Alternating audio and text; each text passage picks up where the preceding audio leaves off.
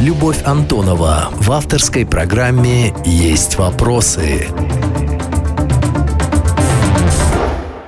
Несколько лет назад в журнале «Королевские ворота» я писала колонку на тему «Калининград. Город фестивалей».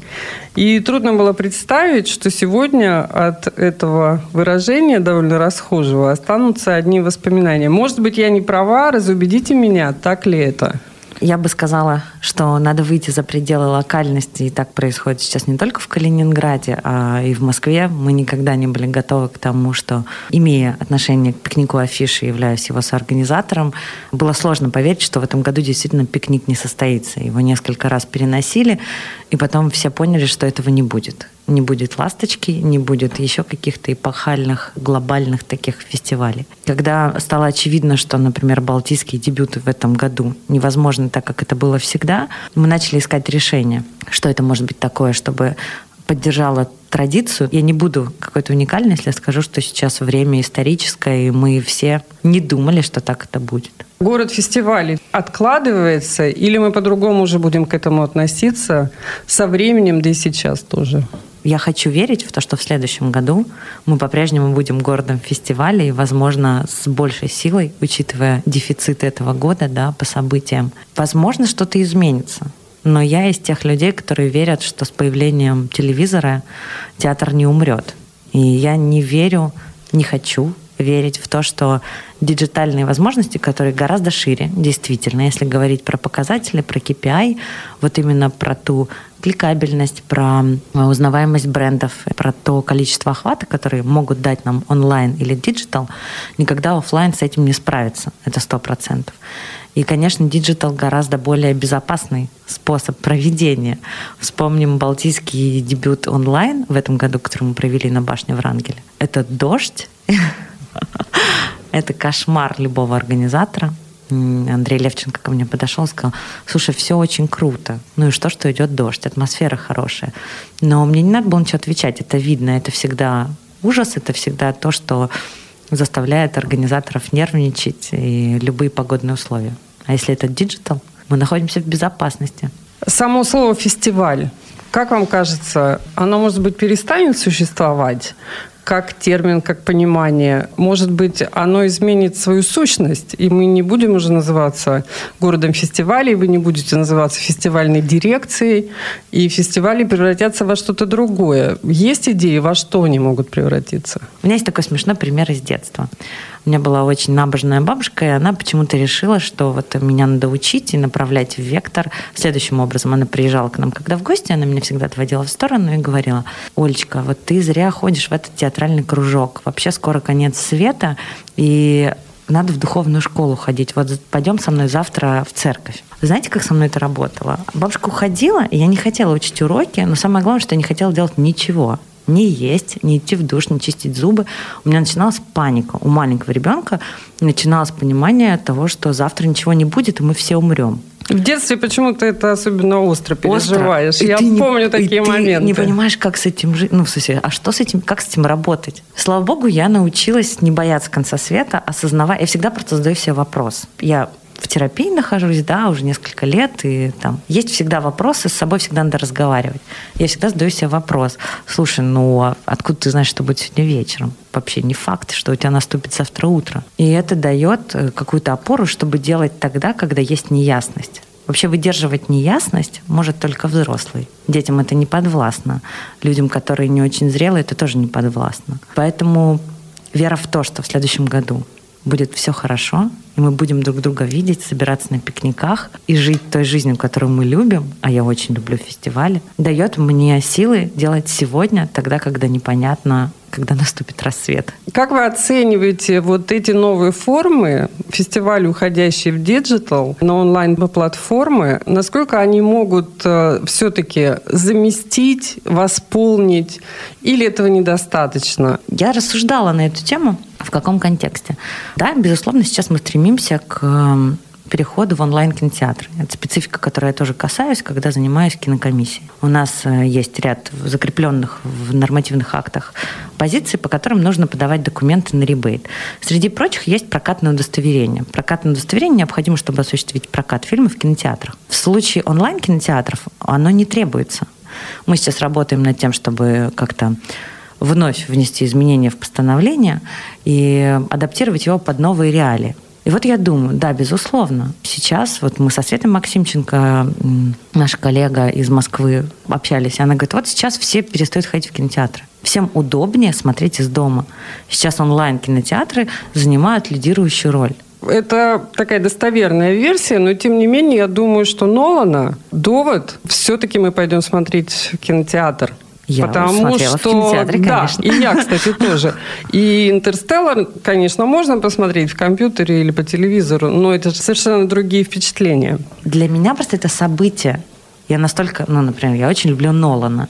Я очень люблю фильмы, которые ты анализируешь еще несколько дней. Для меня это всегда праздник. Это для меня маленький праздник, такой выход, э, возможность сходить, посмотреть кино, вернуться домой, анализировать еще этот фильм.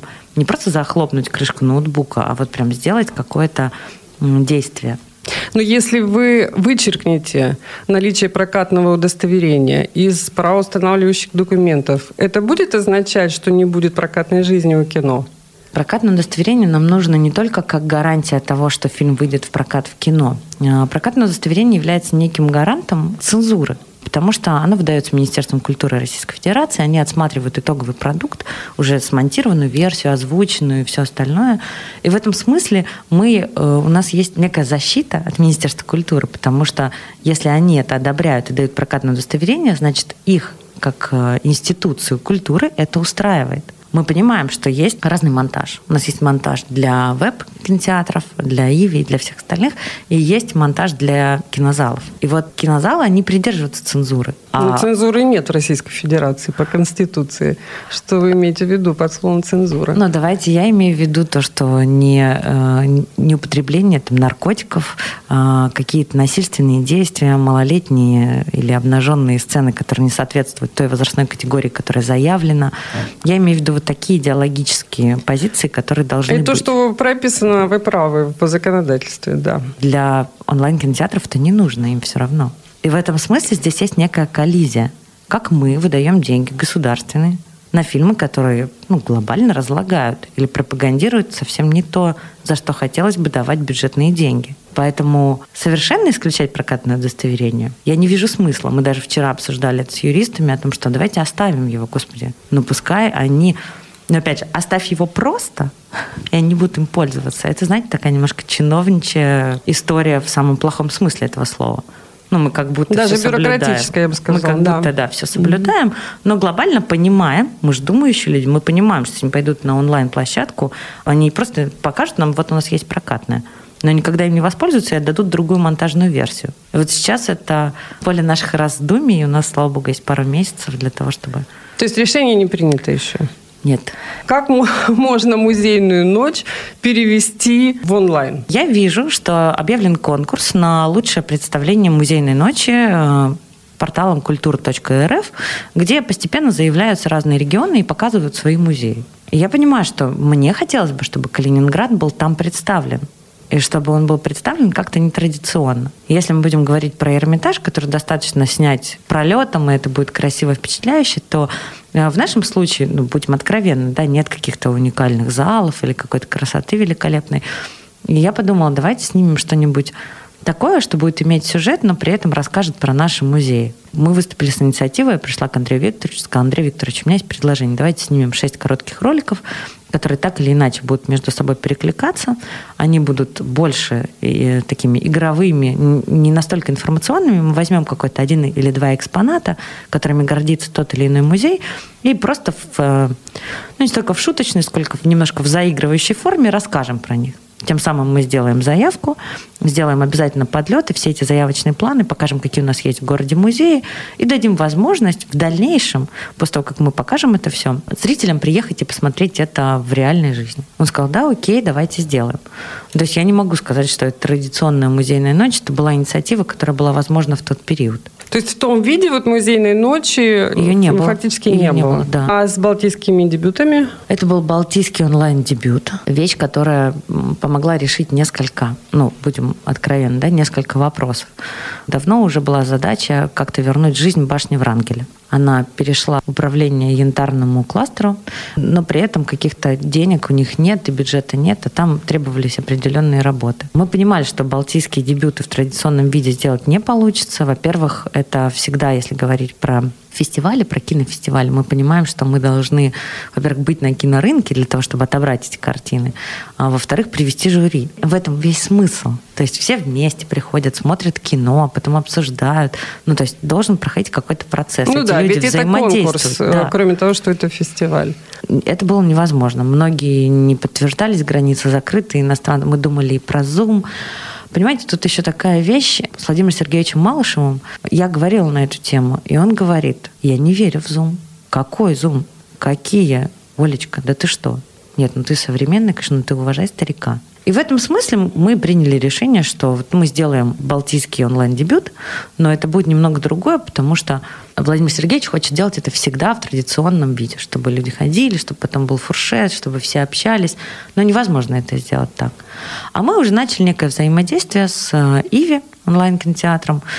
Тоже выступила с инициативой, мы подписали письмо Антона Андреевича для того, чтобы пригласить Иви в наш регион. Они открыли продакшн Иви Originals, и сейчас они снимают сами свой контент. Вот «Чума» у них вышла, сейчас выходит вторая. Чтобы они приехали, посмотрели Калининградскую область на предмет как бы локации и возможности как бы в дальнейшем снимать здесь у нас фильмы. И в ходе нашего взаимодействия я поехала на встречу, там, на переговоры, и я рассказала еще про то, что есть идея сделать онлайн-фестиваль. И я знаю, что никогда такого не делали. Может быть, мы сделаем спецпроект? Спросила я у них. А сколько у нас времени? Спросили у меня Иви.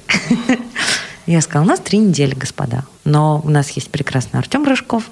Я с ним поговорила, и мы отберем картины, и мы сами выступим программными директорами. И давайте, пожалуйста, это сделаем. Потому что, мне кажется, это хорошая возможность, во-первых, быть первыми в этом смысле. А на тот момент никто не делал еще. Ну, то есть это был действительно, готовы это подтвердить, и короче было потом, и все остальные фестивали были после нас. Это был первый спецпроект. И мы сделали вот такую историю, что была вкладка всю неделю на портале Иви. Каждый э, блок фильмов был поделен по тематике, и у каждой тематики был заявочный план. Мы отдельно с ребятами ездили, снимали, там тема любовь, лето и так далее. И у каждой темы, там, ну, Артем отвечал за это, э, были подсняты короткие 30-секундные ролики с видами Калининграда. Просто такие пролеты, было подписано место и как бы такое это оглавление дня.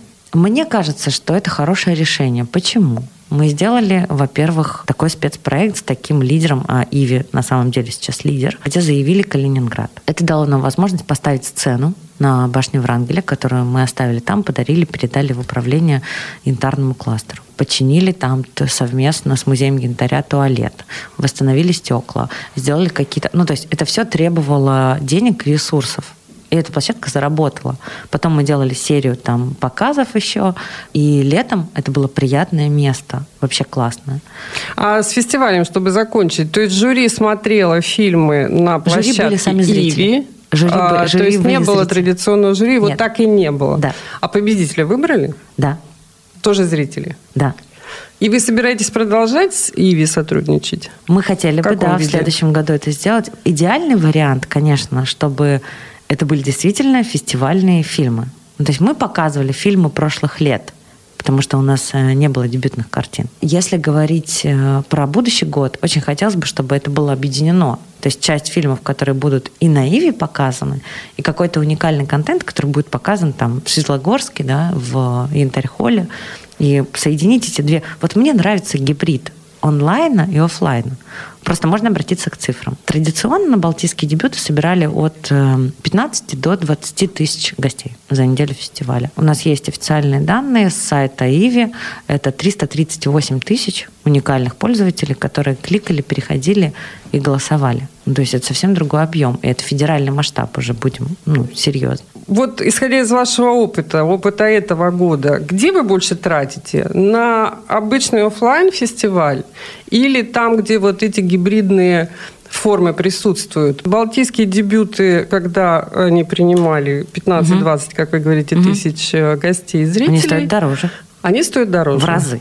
В разы. Да. Причем они получают поддержку как областную, так и федерального Минкульта. Это всегда в два раза больше денег. И даже если мы уберем федеральный Минкульт, который дает ровно столько же, сколько дает наш регион, мы на онлайн потратили меньше. Фестивальная дирекция, она два года всего существует, хотя кажется, что она была всегда, вот сегодня так кажется. Это вообще про что? Организация. Поясню. Это про деньги, их распределение, выделение тем или другим сферам деятельности. Это про организацию больше. Ну, условно говоря, вы занимаетесь, продюсируете большие мероприятия, маленькие мероприятия, возможно. Это про создание каких-то творческих коллективов, инициатив, ну, как сейчас модно говорить, индустрии даже. Вот простыми словами объясните человеку, мне не посвященному, вот про что фестивальная дирекция или зачем, если задавать такой вопрос? Фестивальная дирекция, я думаю, была создана в первую очередь для того, чтобы заниматься прямой обязанностью. Это контролем за проведением мероприятий, то есть эффективным распределением или, например, определением стоимости сметной, или если она определена, то расходом этих денег. Мы непосредственно участвуем во всех этапах мероприятия, но я хочу обратить внимание, что делают это подрядчики. В большей степени да. фестивальная дирекция да. это менеджмент. Это понятно. И важно не забывать, что мы соединяем в себе две части. Это кинокомиссия, и про это многие забывают не обращают на это внимания. Но это очень большой объем усилий. Все кинокомпании, которые приезжают к нам в регион, а в этом году их было 14, они непосредственно приходят за содействием к нам. В какой части? Мы оказываем содействие по консультированию, где им, там, не знаю, начиная от того, где им взять гримера, и заканчивая тем, как согласовать им тот или иной объект или перекрыть дорогу. Так как еще пока это не очень развито, многое приходится решать в ручном формате. Ну, то есть мне там идти куда-то и просить и говорить, пожалуйста, я прошу вас, давайте вот сделаем, перекроем дорогу. Я вот буду стоять лично в свой выходной и контролировать. Это прям реальный кейс. Если перефразировать двумя словами, то есть это контроль за деньгами. Контроль за эффективным использованием выделенных средств Министерством культуры. Мы все-таки не выделяем деньги. Конкурсы проводятся, их проводит э, Министерство культуры, а вы осуществляете контроль за тем, как эти деньги тратят. И какие подрядчики будут это делать, да. Вот это понятная формула, как мне кажется. Есть ведь и другие проекты. Вот, например, очень интересная история поддержка фестивалей и угу. выставок в Северо-Западном федеральном округе. Что это такое? Как это работает? Во-первых, э, я могу сказать, что, наверное, вы первый человек, который меня про это спрашивает. И многие про это не знают. И многие не знают вообще про то, что мы делаем если говорить про какие-то недоработки или что я хотела бы изменить, восприятие фестивальной дирекции, возможно, это недоработка в части пиара или какой-то трансляции для того, чтобы было понимание, что мы вообще в конце концов делаем. И вот отвечая на вопрос про северо-запад, мы действительно в прошлом году выступали оператором и операторным центром в проекте «Год театра», который проходил в прошлом году. И нам выпала такая честь, доверие и в то же время большая миссия э, контролировать и регулировать выплату получения денег 16 регионов северо-запада городов. И, соответственно, мы согласовывали все те мероприятия, которые будут у них проходить. Мы выделяли им средства выезжали, контролировали, как они осуществляют там рекламную подготовку, сделан ли у них там уже отшитый костюм или нет. Министр культуры и туризма Калининградской области Андрей Ермак говорил о том, что, во-первых, изменится система получения то есть система критериев угу. выплаты ребейтов кинопроизводителям, это первое. А второе, значительно увеличился бюджет. Он называл цифру около 40 миллионов рублей. Вот расскажите, какие критерии изменились? Ну, мы, наверное, даже знаем, какие критерии изменились. Угу. Мы не знаем, какой это получило эффект. Критерии не изменились базовые, я бы так сказала. Базовые критерии остались теми же, и выплата по базовым критериям в рамках 20% осталась все той же. То есть, смотрите, у нас есть определенные требования к тому или иному фильму, к той или иной картине. Это то, что дает, согласно добросовестному исполнению, так скажем, соблюдению там, всех этих правильных взаиморасчетов, ведению своей деятельности с контрагентами калининградскими, потому что в первую очередь это все-таки, на самом деле, это налоговый такой кэшбэк если честно говорить. Это из экономики пришло, это не из киноиндустрии. То есть ты тратишь деньги, развивая экономику региона и получаешь обратно некий возврат. Но плюс к этому, к этим базовым требованиям, которые остались неизменны, которые дают тебе там, гарантированно получение 20% по тем документам, за которые ты читаешь, появились дополнительные критерии, которые дают возможность увеличить выплату от 20 до 40%. И здесь появились эти стимулирующие такие вещи. В первую очередь мы э, настроены на то, чтобы, безусловно, наши картины выходили не только на не хочу ни в коем случае никого обидеть, ну, там, условно говоря, не на ТВ-3, а там на телеканалах, которые входят в РГТР номер один, такие как Первый канал, Россия и так далее. Потому что это определенные рейтинги, это то, что увеличит узнаваемость региона. Ну, это еще и аудитория значительно, и аудитория. значительно больше. Это один критерий. Второй критерий. Мы пошли по пути эксперимента с э, практикой с тем, чтобы кинокомпания брала на практику, на стажировку к себе наших ребят. У нас есть резерв, который ведет и контролирует фестивальная дирекция. Набор туда, как мы решили, будет проходить раз в квартал. Вот сейчас мы провели первый набор, дальше будем снова обновлять. Это набор э, кого вы имеете в виду? А, набор специалистов или еще не специалистов, а желающих попасть э, в киноиндустрию. В эту индустрию. Да. Это кто может быть? Это могут быть статисты, гримеры, осветители, Это может быть человек, который ничего это? не умеет, ага. допустим, да, но готов пойти с нуля, начиная от помощника, помощника, младшего помощника, но готов действительно быть в кино. И он тогда пишет, я Иванов, мне столько-то лет, я готов проходить практику, умею вот это, вот это, вот это. Это первая категория, она доступна этим людям. Вторая – это те люди, которые действительно, как вы сказали, смежные отрасли. Это гример, это может быть визажист, который хочет пойти в гример, в гримерный цех.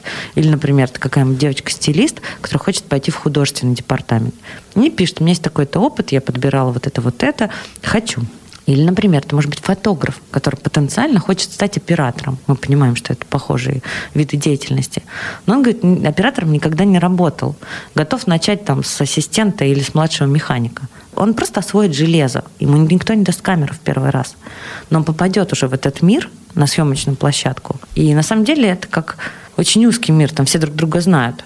Тем самым, что мы получаем? Мы получаем не просто теорию, когда мы берем курсы, к нам приезжают, читают курс лекций. Я вообще за практику. Просто, например, я свое образование продюсерское получала уже потом после того, как я три года сначала работала просто помощником помощника там какого-нибудь ассистента и бегала ручки реально покупала. После того, как уже проработав там два года, попала в Cinemotion и стала учиться на продюсирование, это было уже, когда я понимала в целом, как все устроено. Я убеждена, что практика дает сильно больше, чем теория. Поэтому мы поощряем тот вид обучения наших калининградских специалистов, как приход на киносъемочную площадку, и им выделяют специалиста, который за ними смотрит. Они заполняют дневники прохождения практики, пишут, чему они научились. У них не может быть прохождения практики меньше там, двух недель. То есть они ходят как на работу, потом сдают отчет, и на следующую картину они пойдут уже оплачиваемыми специалистами имея вот этот бэкграунд за спиной.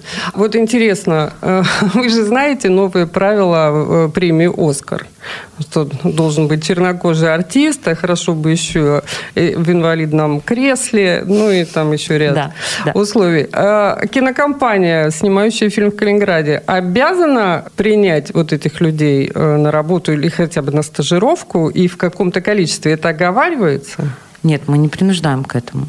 Ну, то есть так, это просто возможность. Да. Хотите, приглашайте, хотите, нет. Да. Это не обязательство. Как, как мы действуем? Нам подают ребята заявки, мы формируем резерв, ну, там все как положено, да, берем право на хранение, обработку персональных данных, все такое. У нас есть определенный резерв. Дальше к нам приходит кинокомпания и говорит, нам надо 15 человек, там 5 из них художников, 5. Они делают определенный запрос на определенные специальности. Это понятно, но если они не возьмут калининградских работников... Они не получат процент Они не получат... Конечно Конечно. Вот, вот. Они не получат дополнительные деньги. Да, да теперь да. понятно.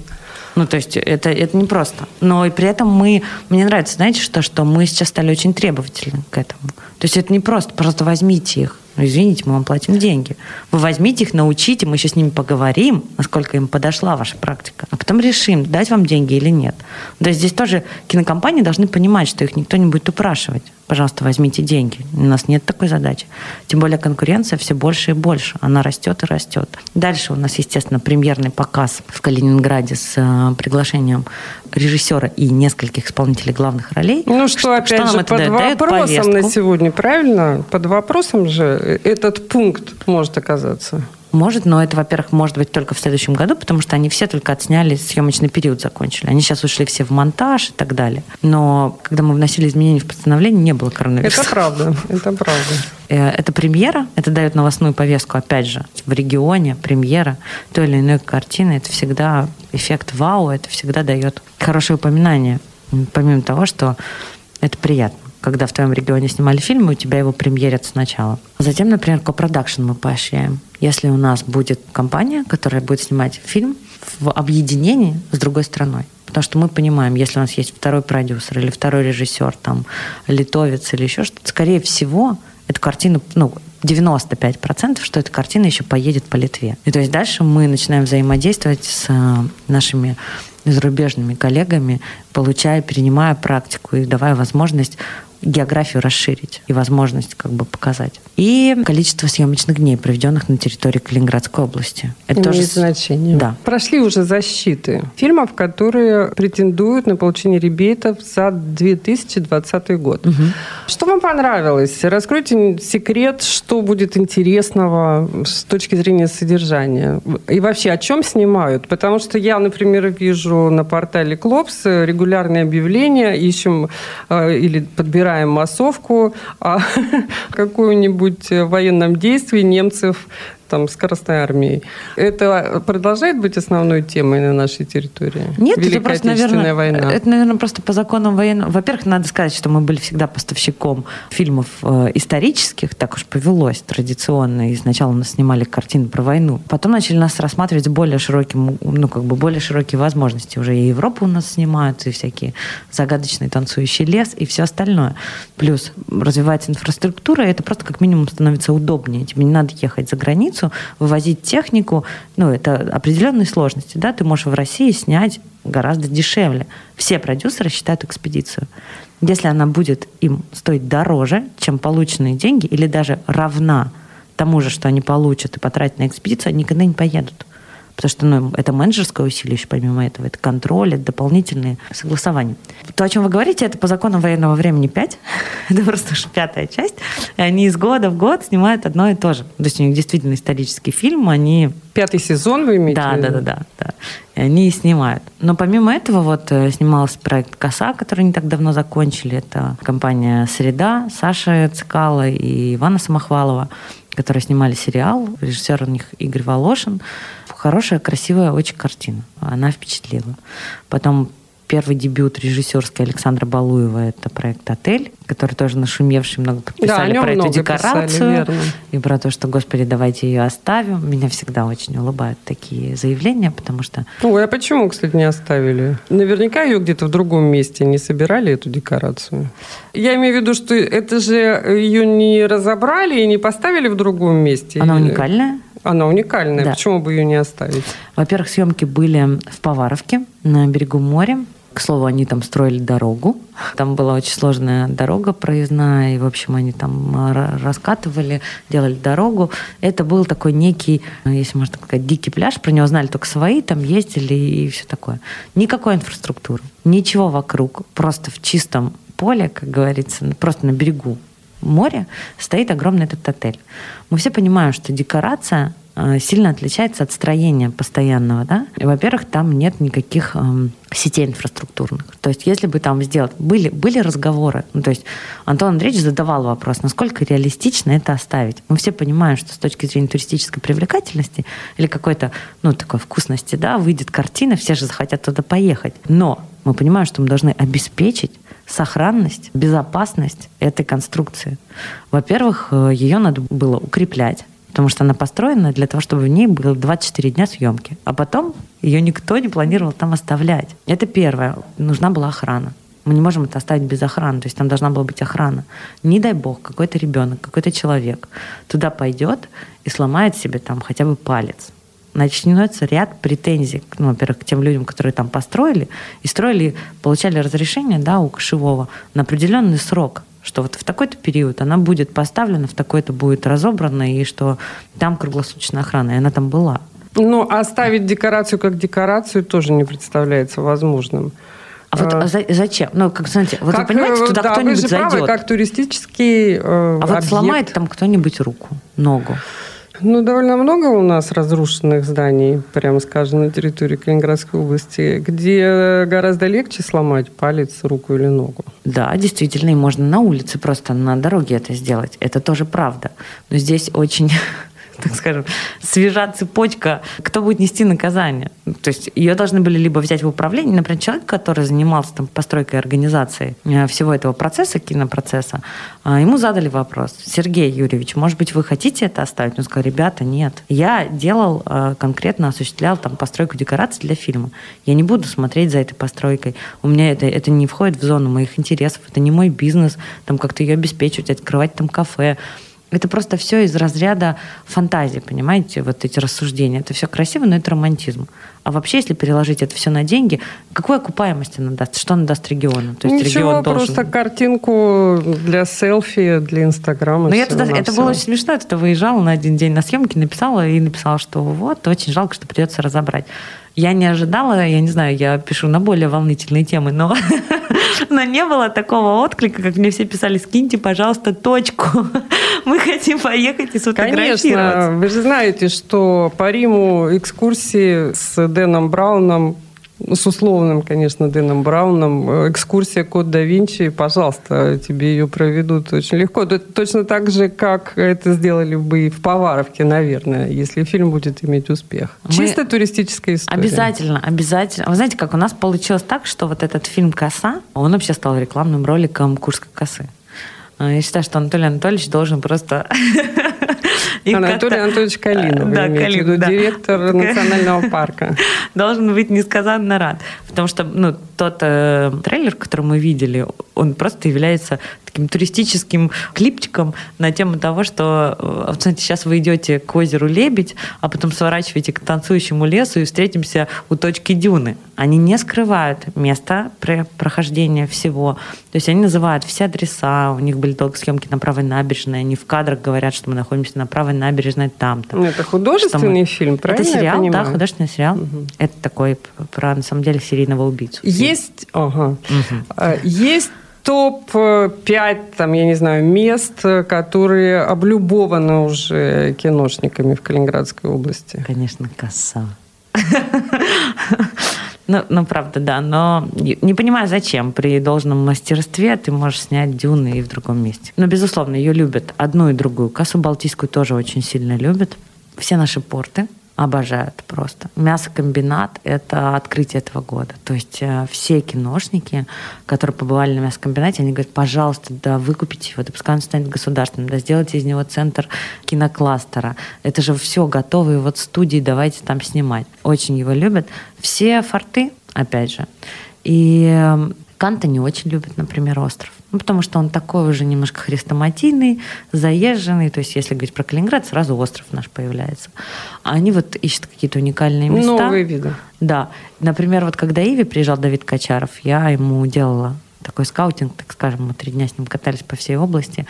Вот он влюбился в Гвардейск. Вот просто вот показала все, что могла показать, все города курортные, все увидел Гвардейск, и вот они сейчас пишут сценарий под Гвардейск. Наша природа, здания, которые у нас остались краснокирпичные, угу. если я правильно понимаю, это внимание к вот такого рода антуражу.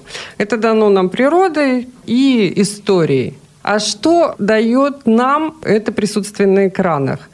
А что я имею в виду? Ну, наверное, нет прямых э, денег, которые бы мы на этом зарабатывали. Наверное, нет. Вот это внимание Калининградской области, ее узнаваемость в России, ну, самое прямое следствие, это вот, мне приходит в голову повышение цен на жилье, которое нам обещают э, в будущем еще больше.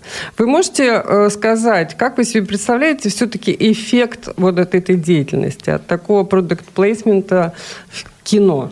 Во-первых, я хочу сказать, что мы не представляем, мы его считаем. Поэтому любые... То есть можете в цифрах даже э, назвать? Я, давайте зайду, чтобы не быть голословной в... Сейчас открою просто файл и скажу вам, да, цифры по прошлому году, например. Ну вот, э, обращаясь, да, вот у меня такая шпаргалочка есть, то, как мы смотрим на стадии роста все-таки регионального кино. И если говорить про 2017 год, то в регионе было потрачено 72,7 миллионов рублей. Про что мы говорим? Это проживание, еда, аренда техники, аренда автомобилей. Это оплата, например, каких-то декораций, построек и всего остального. Все это должно быть осуществлено на территории Калининградской области. То есть деньги привезли в регион 72 миллиона. Мы из них в 2017 вернули, году. Да. Мы из них вернули 14,5 миллионов. Дальше динамика следующим образом складывается. 2018 год. 142,6 миллиона потрачено – 28,3 вернули. 19 год. 252 миллиона потрачено, 50,06 вернули. В этом году, ну, предварительно, такой предварительный подсчет, в районе 304 миллионов рублей потрачено. Сколько мы еще вернем, это следующий этап. По какой причине? Они заявляют на первый творческий конкурс предварительный расчет, сметную стоимость. А дальше вот сейчас, то, про что я вам говорила, почему долго это происходит, приносят нам просто тома документов, которые мы смотрим. Они могут заявить все, что угодно, но насколько у них соответствуют платежки тем выплатам, которые подходят под компенсацию, мы не все компенсируем. Например, оплату главных героев, условно, какой-нибудь гонорар 5 миллионов Балуева мы, естественно, не будем компенсировать, потому что мы понимаем, что эти деньги не остались в регионе. И у нас эта категория не подлежит возмещению. И дальше вот они заявили эти деньги, и мы проверяем. Вот по заявленным суммам в этом году предварительно потрачено на регион 300, в регионе 304 миллиона рублей. Ну, то есть это у меня была такая фантазия, что где-то они э, в воздухе витают, эти деньги, а на самом деле они совершенно конкретные. Это интересно. И все-таки э, э, вот это внимание к Калининградской области, которое мы особенно в этом году ощутили, и повторюсь, как вот прямое следствие следствие этого внимания. Это 20% на данный момент рост цен на жилье. Угу. Обещан он э, чуть ли не в два раза. И, как э, заявляют нам в индустрии строительства, почти 70% покупок э, этого жилья дали нам иногородние это же тоже следствие вот этой, я прямо сказала, пропаганды Калининградской области ее привлекательности. А я думаю, знаете, это как в любой сфере. Вот смотрите, мы развиваем какой-то навык, да, развивая силу воли в спорте, мы просто развиваем силу воли. Уделяя внимание популяризации региона, оно начинает влиять на все сферы, в любом случае на все. Андрей Викторович Ермак рассказывал такую историю. В общем, он э, выжил, снимали у нас Павел Прилучный «Золотой глаз тигра» с его участием. Ну, как бы вроде как снимали и снимали. Тут выходит фильм, он выходил по Первому каналу, в прайм-тайм, все отлично. И ему рестораторы на последующей встрече говорят, Андрей Викторович, мы спрашиваем, откуда вы там узнали о нас, почему вы решили приехать? И примерно, ну вот у него, я боюсь тут наврать, какой там процент, мне что-то кажется, в районе 20 опрошенных говорили о том, что они посмотрели фильм. Представляете, они посмотрели фильм и решили поехать в Калининград. А вы не видите каких-то негативных последствий от такого внимания? Может быть, иногда хотелось бы и поменьше, поменьше туристов, поменьше перегруженных дорог, заполненных пляжей. Понимаете, я, наверное, здесь не могу быть объективной, я не местная. Я в этом году слышала такой отзыв, разговаривала с кем-то из местных коллекций, и они сказали, знаешь, я так не люблю лето. Я говорю, «А почему? Ну, потому что везде же туристы, они же повсюду. Я говорю, как ты их видишь? Ну, вот я, я не вижу этого. Как-то. Он, да ты что, их же сразу видно. Я так не люблю наш город, когда есть туристы. Наверное, да, но я человек, который любит Москву и любит мегаполис, и мне очень... Я чувствую себя как рыба в воде среди вот этого. Я на самом деле могу очень быстро отключиться, быть внутри себя, быть в своем процессе каком-то и будем честны, да, пробки в Москве, пробки в Калининграде, это, конечно, какая-то для меня шутка. Я их не чувствую. Поэтому, может быть, я пока не знаю этого. Я езжу на пляже на Курскую косу или куда-нибудь в Янтарный подальше. Чтобы, если я все-таки иду на море, конечно, хочу побыть в тишине где-то без э, людей. А может ли быть так, что э, здесь будет, кроме вот этих природных ландшафтов и исторических зданий, здесь будет создана производственная база, ну, настолько серьезная, что еще больше создателей кино сюда приедут, чтобы просто здесь работать. А что... И мне кажется, вы этим занимаетесь. А что вы имеете в виду я про имею... производственную базу? Я имею в виду частный бизнес, который занимается прокатом кинооборудования, автомобилей э, и множество тех вещей, которые необходимы для производства кино. И, может быть, я опять же заблуждаюсь, может быть, она уже существует, такая производственная база. Она существует. Я скажу, чего не хватает. Нам определенно точно не хватает студий этого нет. И это тот дефицит, из-за которого Москва улетает все снимать в Москву, да, или в Питер. И я хочу сказать, что тот уровень сервиса, который существует сейчас, к сожалению, он не отвечает тем желаемым. Вот будем откровенны, Иви приедет, мы как-то разрулим. Я поработаю как-нибудь без выходных, мы попытаемся все организовать. Но если приедет к нам э, какой-нибудь Paramount, мы пока не готовы. Ольга, но это же возможности для бизнеса и очень неплохие по нынешним временам возможности. Это очень прекрасные возможности. Вы понимаете, индустрия развивается. Пожалуйста, развивай. В чем, в чем проблема? Вы понимаете, как много возможностей для молодежи, например. Я пришла в, на телеканал, вообще в телеиндустрию, когда мне было 21 год. Я делала все, и мне было настолько интересно. Это такой это другой мир. Это вообще другой мир я не знаю, как надо сделать, как у нас миллион поддержек. Ну, то есть выделяют какие-то кредиты под э, небольшие проценты. Есть э, развитие бизнеса, есть мой ну, бизнес. Ну, знаете, может быть, эта идея просто в голову не приходит. Я хочу сказать, что со своей стороны я готова все выходные давать мастер-классы. Это не шучу и не для громкого словца. Виктория Курбатова, это ей, наверное, 20 или 21 лет, калининградка, которая просто сфотографировала, была увлечена фотографией. И потом она стала просить, а можно ли я пойду, просто постою, посмотрю на съемочную площадку, можешь ли ты мне организовать? Я говорю, что ж ты будешь стоять без дела? Давай мы договоримся, чтобы ты была, например, ассистентом по актерам. Это какая-то понятная функция. Они, в принципе, зарабатывают деньги. Надо быть просто включенной, выводить вовремя на площадку артиста, смотреть, чтобы ему было не холодно, выдавать ему кофе и так далее. Первый проект она отработала как практикант. На косе сейчас она работала за деньги. Она уже все понимает, реагирует, включена. И она говорит, я хочу связать свою жизнь с кино. Все. Она, пока ее все э, одноклассники, одногруппники сидели без денег, она пахала все то лето, весь съемочный период. И я считаю, это огромная возможность. Мне очень хотелось бы, чтобы у нас была конкурентная. Понимаете, чтобы мы не деньгами сюда привлекали, а мы деньги даем, приезжайте к нам. А чтобы к нам ехали, потому что, да там ребята, у них такой сервис, у них такой уровень, они настолько прокачаны в смысле менеджмента. Я хочу, чтобы к нам ехали за этим. А вы сами снимались в кино? И какая бы роль для вас подошла? Э, меня попросил Игорь Волошин, я снималась в косе, собственно говоря, в эпизоде. Я э, снималась секретарем у психотерапевта. Безусловно, моя внешность наталкивает на определенные фантазии режиссеров. Вот. Но для меня это был просто интересный опыт. Я провела на съемочной площадке 8 часов вполне себе справилась хорошо с задачей, с первого дубля все записала. Мне это интересно, я на самом деле в школе всегда играла в всяких театральных кружках, у меня миллион наград за чтение стихов, и так или иначе все равно я связана с творчеством. Мы довольно много говорили за это время о будущем, и с одной стороны оно не определено, а с другой, мне кажется, что вашей энергии там достаточно много можно чего сделать, несмотря на эпидемию, пандемию и довольно панические настроения.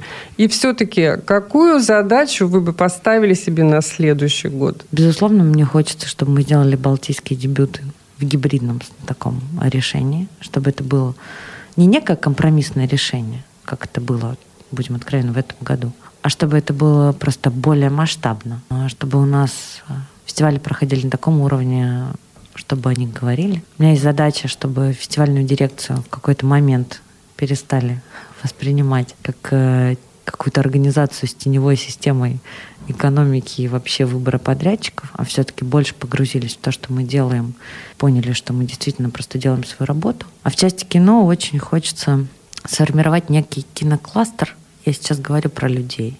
Некое киносообщество, которое будет заражено своей идеей и, знаете, будет находиться между двух берегов. С одной стороны, будет клиентоориентированным и очень ждать всю Москву, Питер и другие регионы.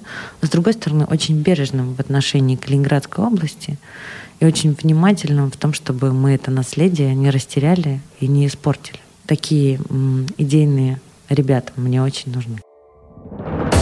Любовь Антонова в авторской программе «Есть вопросы».